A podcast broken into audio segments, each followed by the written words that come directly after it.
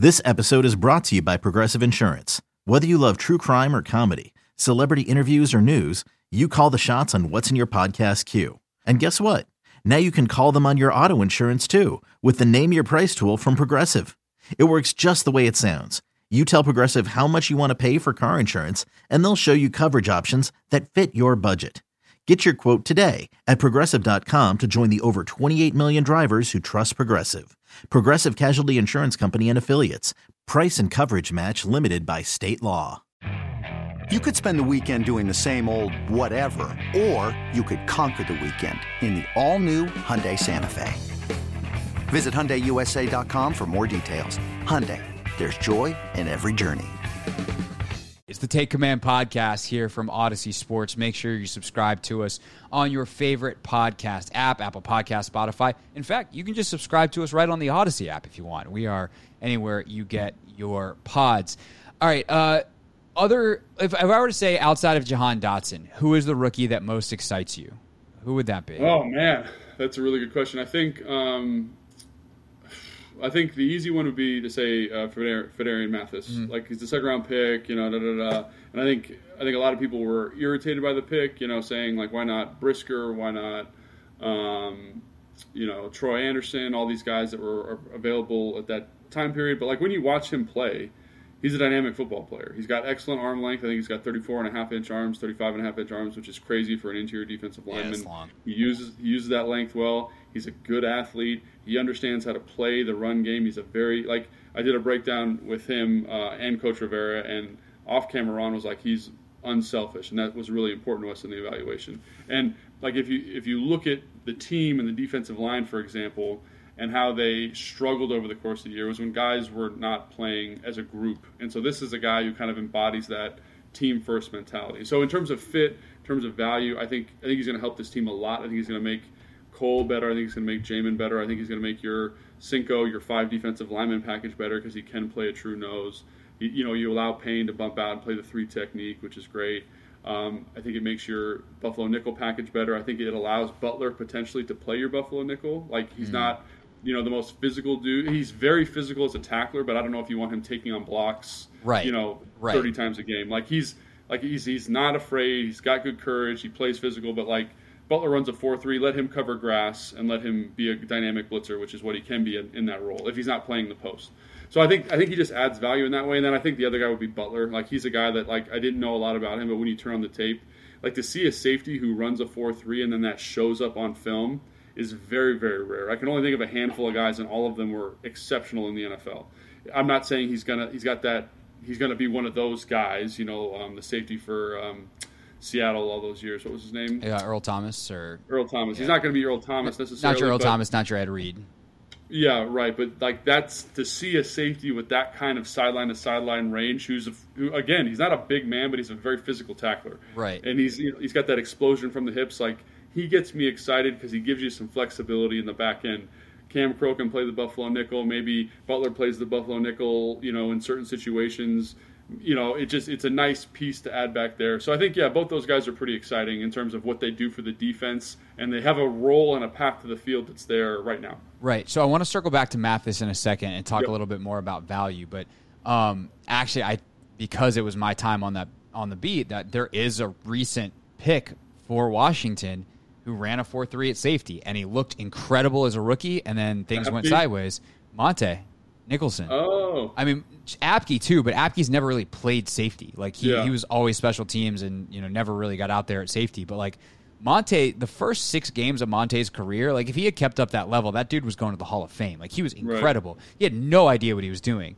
That was like the best of DJ Swearinger as well, where DJ was yeah. actually like locked in and tell basically would tell Monte, "You go there," and Monte would be like, "Okay," and he went there and he yeah. got there fast, and you know it was big hits. So got a, had an interception, I think, in, in that mix. Yeah. Um, was making tackles. No one got behind him. Like it was, it was incredible. And you saw how the speed that he had and that range affected the game. Unfortunately, he ultimately winds up getting concussed, and obviously things went really sideways for him. And right. you know, ultimately gets you know kicked off the team essentially um, for an off the field incident. But the concussions and, and everything was really really scary for Monte, and, and I always you know, it was, it was, I always enjoyed talking to him, and I thought there was like a mm-hmm. really sweet kid in there who got really messed up by football, and sometimes that happens. Um, it's yeah. it's a violent game, but when you talk about the ability to, you know, like I also think too on the, like the four three side, the safety side of, of things, um, Peyton Manning on like his when he does like the what's it called the ESPN Plus series that he does um, Peyton's Places, yeah. and he'll go mm-hmm. talk with Ed Reed or talk with Ray Lewis about Ed Reed or talk about Earl Thomas or whatever, and, and the way he describes those guys or Troy Polamalu, where you just have to know where they are because they will show up in places that you don't expect. Four right. three speed is one thing, but you have to know where you're supposed to be and how right. to get there and, and how to use that and you know, I, I, that's what I'd be curious about when you watch Butler on tape. Like, how does that show up? Is there is there that high level football intelligence? And not say like if there's not, like he's a football dummy. I'm not I'm not trying to put that on him either. Right. But like, w- what shows up on tape in terms of his ability to read things? What kind of responsibilities was he given by his coaches? And then obviously we'll see as he gets to the NFL level with NFL coaching what his capacity to learn is, and and then he, he can potentially unlock those physical traits. Right. Yeah. I think I think he did a lot. He did a lot of different stuff. He played the post safety, probably the majority of the games that I watched. But he also played in the box, played the overhang player. So obviously a smart guy. Kind of played multiple positions within the defense. I think he shows solid instincts, which is why he's kind of fun to watch. I don't think he shows, you know, elite instincts. Right. He's not. He's like, not going to be Polamalu. Correct. Which like he's okay, he's fine. Very, he, he's very very solid, and I and I think you you see like a very good football player. And I think people say, "Oh, that's a oh, you know Logan doesn't like him. He, that's a knock." That's not a knock, man. I want my roster to be comprised of good football players. To be quite frank, I don't want this kind of oh you know this high ups. Like he's gonna he will play this year. He'll play on offense. He'll play he'll play on defense, and he might play on special teams if he's not playing too much on defense. Like, and that's when you draft a guy in the fourth. That's tremendously important because you got you get essentially like a pseudo starter, a role playing starter. I think that's so important. So again, maybe not the most instinctive guy of all time, but solid instincts, good speed of the ball, aggressive, good blitzer, like all it's like all those things that are important, and he'll contribute to this, to this team and, and, make the football team better. Right. The, the, instincts thing is is twofold, right? Because on one side you have do you have the instincts of Troy Polamalu, right? You make these right. insane plays that nobody can fathom, and and you just seem to have uh, like a supernatural sense. But there's yeah. also do, like how high is your floor?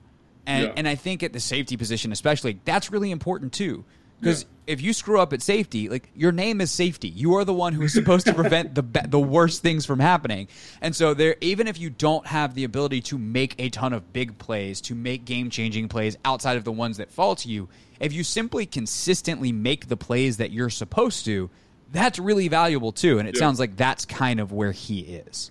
Yeah, and I think uh, like he has the ability to make some splash plays. Like he'll like on tape. The thing I love about him probably the most is like when he sees it, he comes out of middle field or he comes out of the box player. You know, the eighth man in the box. He is aggressive to the football. He'll get a TFL. He's physical. T- you know, so it, there are some flash splash plays to his game that make you think he's got maybe a higher ceiling than what he showed at school. But I do think that yeah, like he's he's gonna he's gonna come in and just be very solid. He like I got to talk to him a little bit. He loves football. Like it's it's just it's a cool it's a good fit for the organization, good fit for the team. So I think yeah, like I I, I like the pick a lot, and I think it's good value in the fourth. And that's just that's one man's opinion though. You know? Yeah. Um. So Mathis, I heard you talking about him uh, with Russell and Medhurst last week, and you just brought up like kind of an interesting, larger conversation about draft value that I think is really yeah. important, which is that sure other people may not have had a higher grade on him, yeah. but he fits exactly what they need out of that position. Right. And this is where it gets tricky though, because at the end of the day, you need to draft. You're not just like drafting random players based off a uh, comprehensive big board. If I draft the best player available on the, you know, take all the mock drafts, average and whatever they call that thing, like the comprehensive yeah. mock draft, yeah, yeah. Um, and I just draft the highest guy, and I am a three four team, and I draft a four three N, like that wasn't a very good pick. At the yeah. same to- or at the same time, by the same token, or at the same token, if you want to combine your cliches, you have to understand what the value of a player is so that you can p- potentially draft another good player and then that player later or trade yeah. down and, and try to maximize your value. And so, like, to make an analogy out of it, as if I didn't torture the whatever cliche I just did already, like, if you have something meaning like if you have a, a piece of jewelry that's like meaningful to your family, someone else might want that piece of jewelry because it's gold or diamonds or whatever, but it, the value is higher to you, mm-hmm. right? Because there's sentimental value in that. Right. Um, and so balancing where you're going to take the thing that means the most to you versus understanding that you're part of a larger system that's going right. to place value on the individual players in terms of their draft stock is really yeah. important. So, big windup to uh, uh, to put it in like a question form to you. How do teams actually go about trying to find out on an intel side what everyone else thinks so they know where to properly draft guys even if they think they have a steal where they're like we love this guy we think everyone else isn't as high on him we got to make sure how how would, do teams go about getting that intel so I actually like I posed that question to Ron when I had that interview with him uh, about like his draft process, and he said that's really challenging. He said that's almost impossible for him to do. They, they have methods that they do. He's like some scout, like he he said like you know I'll go and take a look through some draft catalogs because like scouts will sell their evaluations potentially to these different magazines and you might get a little nugget in there from somebody i thought that was some pretty good insight you know kind of mm-hmm. behind the curtain and um, so that's one element. And then like the way I do it is like, and I know my friends do this too, is like we're doing tight ends, for example. So I'll call my tight end coach buddy in, in Denver and be like, what do you think of this guy? And he'll give me like his kind of song and dance about the player that he likes. Then I'll call my next buddy and he'll say, oh, I like this guy more. And you just kind of do that, but you always kind of kind of take it with a grain of salt because the guy that he really likes, he doesn't want that to get out there in the world. He doesn't want people to know who he really really likes because he wants that guy. That's the guy he wants the most. So it's so that that's where it gets a little bit challenging, and I, I you know I, that's where I came to this conclusion basically that there's no such thing as absolute draft value. Even on like the consensus big board with all the mock drafts, like that is such a small kind of unnuanced population that's cultivating those, right? Even in the media, guys that I have a lot of respect for, like Daniel Jeremiah, I think he works his tail off to make those, right? Watches a ton of film, got to talk to him at the combine, like his process is awesome. But that's one person. An organization takes regional scout, takes you know local scout, and then takes your director of scouting. Then the coach gives their evaluation, and you're getting all of these p- opinions aggregated together that present you with your board essentially, right? And I think that's so important to understand. So like any person in that process could like or dislike one quality of a player that taints the player through the rest of the evaluation. So that's why you end up with these kind of drastic, like, like the New England Patriots in this last year's draft drafting that guard from uh, Ch- uh, Chattanooga in the first round. Everyone I talked to really liked him, but they're like, oh, I think he's a third round player. And I think that's probably a fair evaluation. When I watched him, like I loved his tape, all the things were good. But again, New England said we think he's that good and he's that important to our team that we cannot risk losing him to another player. And like you said, there is some there's an element of overvaluing something that you think is really important based on your process. I don't think Washington did that with Phidarian. Like you talk to certain teams, and I know for a fact there's a team.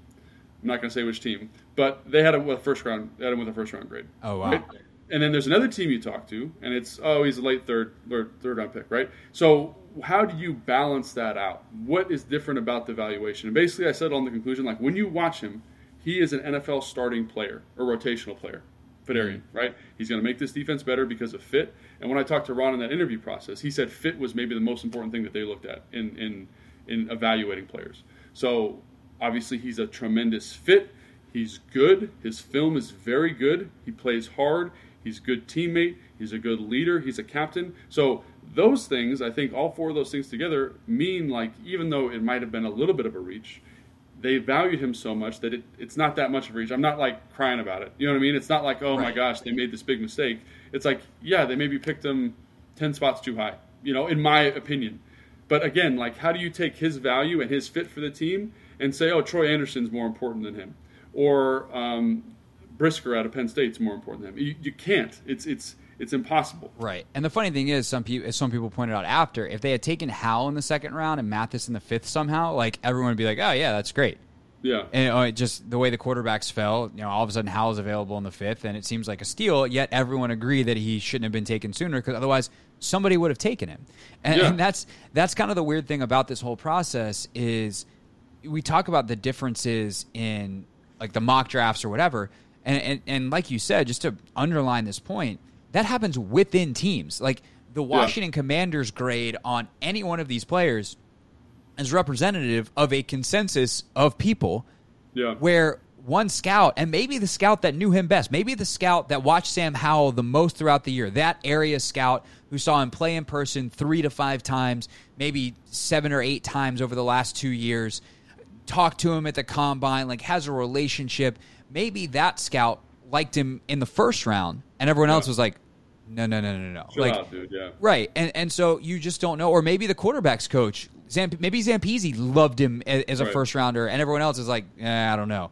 You know, it, and it's just it's important to remember that this is a process with a lot of input within forget teams. even teams yeah. scouting departments the scouting yeah. department has its own thing the coaching staff and those two things come those two groups come together and then maybe you have a GM, uh, depending on the team, who's a big scouting. You know, some GMs are more cap guys, some are more scout. You have a former scout kind of GM. They come in with their own tape and, and opinion. Your your VPs and directors of, of pro personnel, like that, you will take, for instance, a pro personnel director, have them watch your college guys as a second look, so that they come in with some fresh eyes that's used to watching NFL tape, and, yeah. and you get that opinion. So there's just so much there's so much input and this is so dissected it's hard and then i think the other part of it is this the farther back you get in the draft the less of a big deal that is to me yes because yeah. your first round pick it's like spending a thousand dollars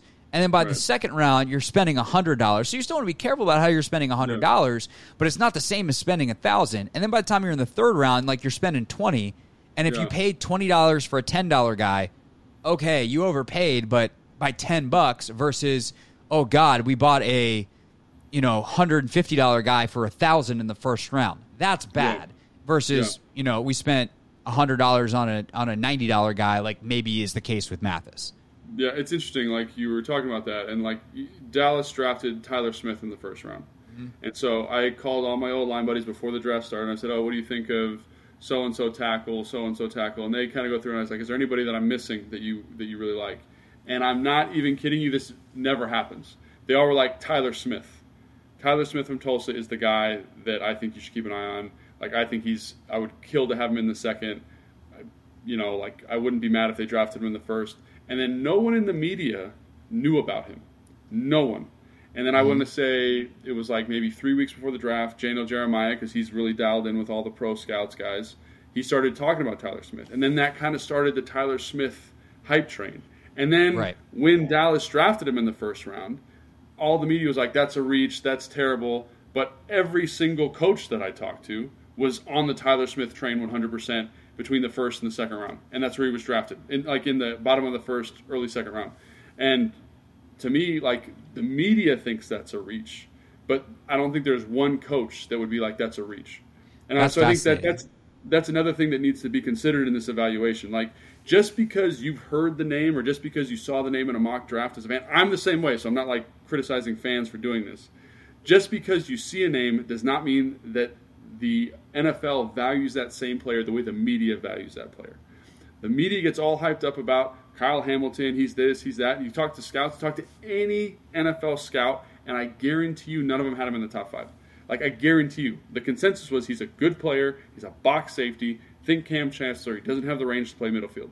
And you're like, okay. And then you watch the film, and I agree with that. So my evaluation coincided with that. But I think that's also important to understand. Like guys get hyped up. Their agents call people. Their agents want to get guys in their mock drafts. It pushes people up the board. That's so important to understand when kind of looking at this whole aggregate, right? So back to Phidarian.